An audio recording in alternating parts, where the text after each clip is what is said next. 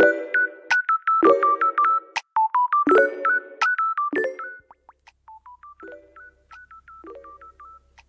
はい、皆さんこんにちは。今日も誰かの星と推しをお届けする偏愛マンダラ絵師のアキエです。この番組は毎回呪術つなぎにお友達を紹介していただきながらゲストの好きなものを語っていただく番組となっております。時折星読みも交えつつ平日毎日更新、ゲストの熱い推し物語をお届けいたします。今週のゲストはアロマセラピーサロンをされているユミさん来ていただいております。今日のお話はですね、まあ、昨日に引き続き昨日もあの落ち葉のカサカサ音みたいなお話をしてくださったんですけれども今日は水面のキラキラ感どちらもなんか音だったりこう揺らめく感じだったりとか、えー、シーンを思い浮かぶようなお話今回もねしていただけるんですけれども、まあ、星のお話もちょこちょこしてるので、えー、双子座さんあたりの人、えー、聞いてみると楽しめるかもしれません。偏愛にまつわるホロスコープご紹介いたしますとその月星座ですね。月星座は自分の癒しポイントだったりとか、えー、心潜在意識そんなものをね司っている、えー、月星座なんですけれどもそれが双子座さん。で金星星座偏愛の中には金星も混じってくるんですけど、えー、金星はですね自分のワクワクすることとかときめいちゃうあとうっかりこう手が出ちゃうとか、まあ、喜びを感じるポイントみたいなものが金星星座の、えー、勝利なんですけれども司るところなんですがその金星星座は蟹座をお持ちの由美さんです。星読みが好きな人はこの星座も背景にお聞きくださると楽しめるかもしれません。それではどうぞ。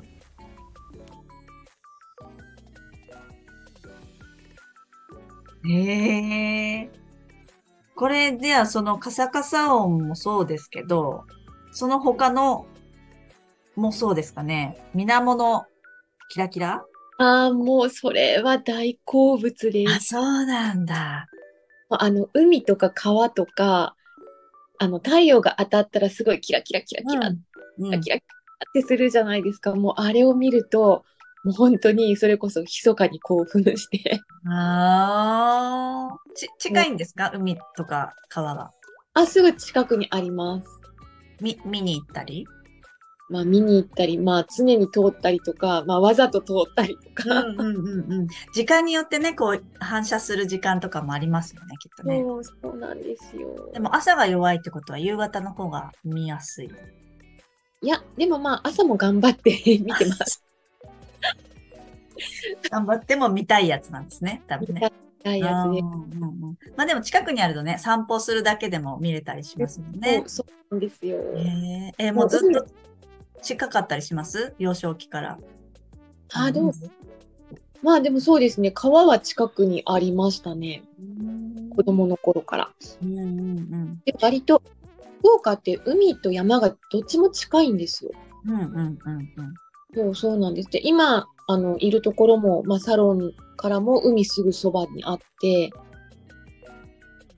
まあ、10分ぐらいで行けちゃうんですけど、うんうん、なので、あの、そこで、まあ、海でお昼ご飯を食べたりとか、わざわざ食べに行ってにしてます。一人でも？あ、一人でも。へえ。まあでもね、景色のいいところでゆっくり食べれるのいいですよね。そう、そうなんです。ね、あもう、じゃあ、あえて入ったりとかもちろんしない感じですか？あ、あの、暖かい時は足だけ入ります。うんうんうんうんうんうん。なるほどね。いや、いいですよね。海のある感じ。なんか、こう、水、その下に、あの、リストの中には海と川も入ってるんですよ。はい。それはその、その、同じ感じですかね。水面キラキラしたのだったりとかっていうのが好きだから。いいはい。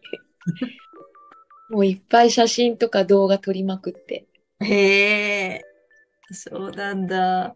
なんかあの、一応ラジオ内では、あのー、星読みのね、星座っていうかその、ネイタルチャートの中の話もさせていただくんですけれども、えっと、10点体以外のものも含めると、はい。多分、水のグラトラ持ってます？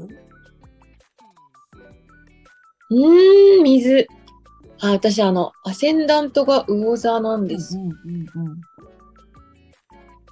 デフォルトで好きなのかなじゃあね。なんか水っぽいところが好きなのか、水のね、ある場所が好きなのはそういうところかなってちょっと思いながらああ、そなんですけど、う言われるとそうかもしれないです。でも、サソリにもカニにもありますもんね、天体はね。そうなんですよね。うんうん、やっぱり水場は、あれかな。でも、癒されるで言うと大体ね、月星座になるかと思うんですけど、月星座は双子座なんですよね。はい。うんうん。やっぱり好奇心旺盛な感じですか？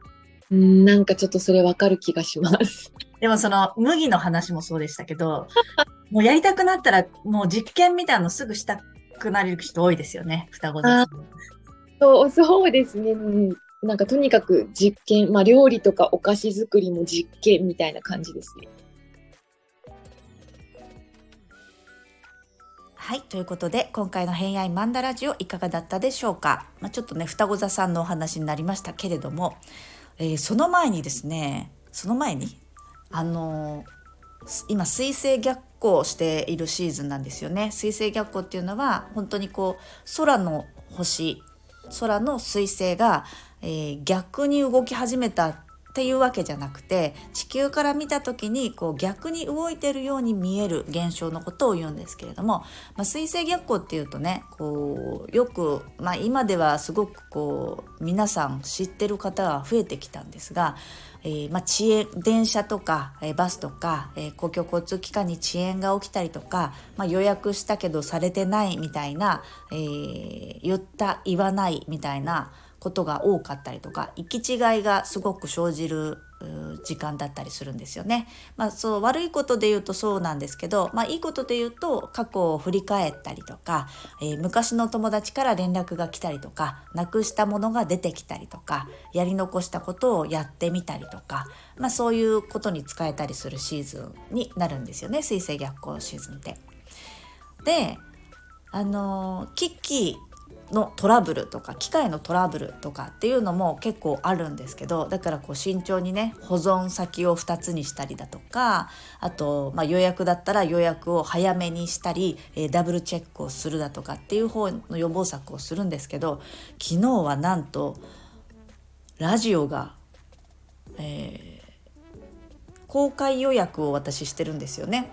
5時55分に予約して、えー、と勝手にこう時間になったら配信してくれるんですけどそれがされていなかったという謎の現象が まあ水星逆行だわって思いながらあの ゆるく過ごしてたんですけど慌ててね、えーすぐに公開みたいな感じで午前中にしたんですけど、まあ、そういうことが割と、まあ、今はもう私の中では当たり前なのであまたかみたいな感じなんですけどやっぱりね影響が強い人弱い人、まあ、強い星座弱い星座みたいなのがいるので、えーまあ、人によってね、えー生まれた時に逆行してる人は割とそんなにあの違和感のないシーズンになったりとかするのかなっていうのはありますけどそう逆行時期はですねダブルチェック、えーまさかないだろうっていうことはありえますので皆さんもねこの年末忙しくて見落としがちになると思うので頼んでたはずなのに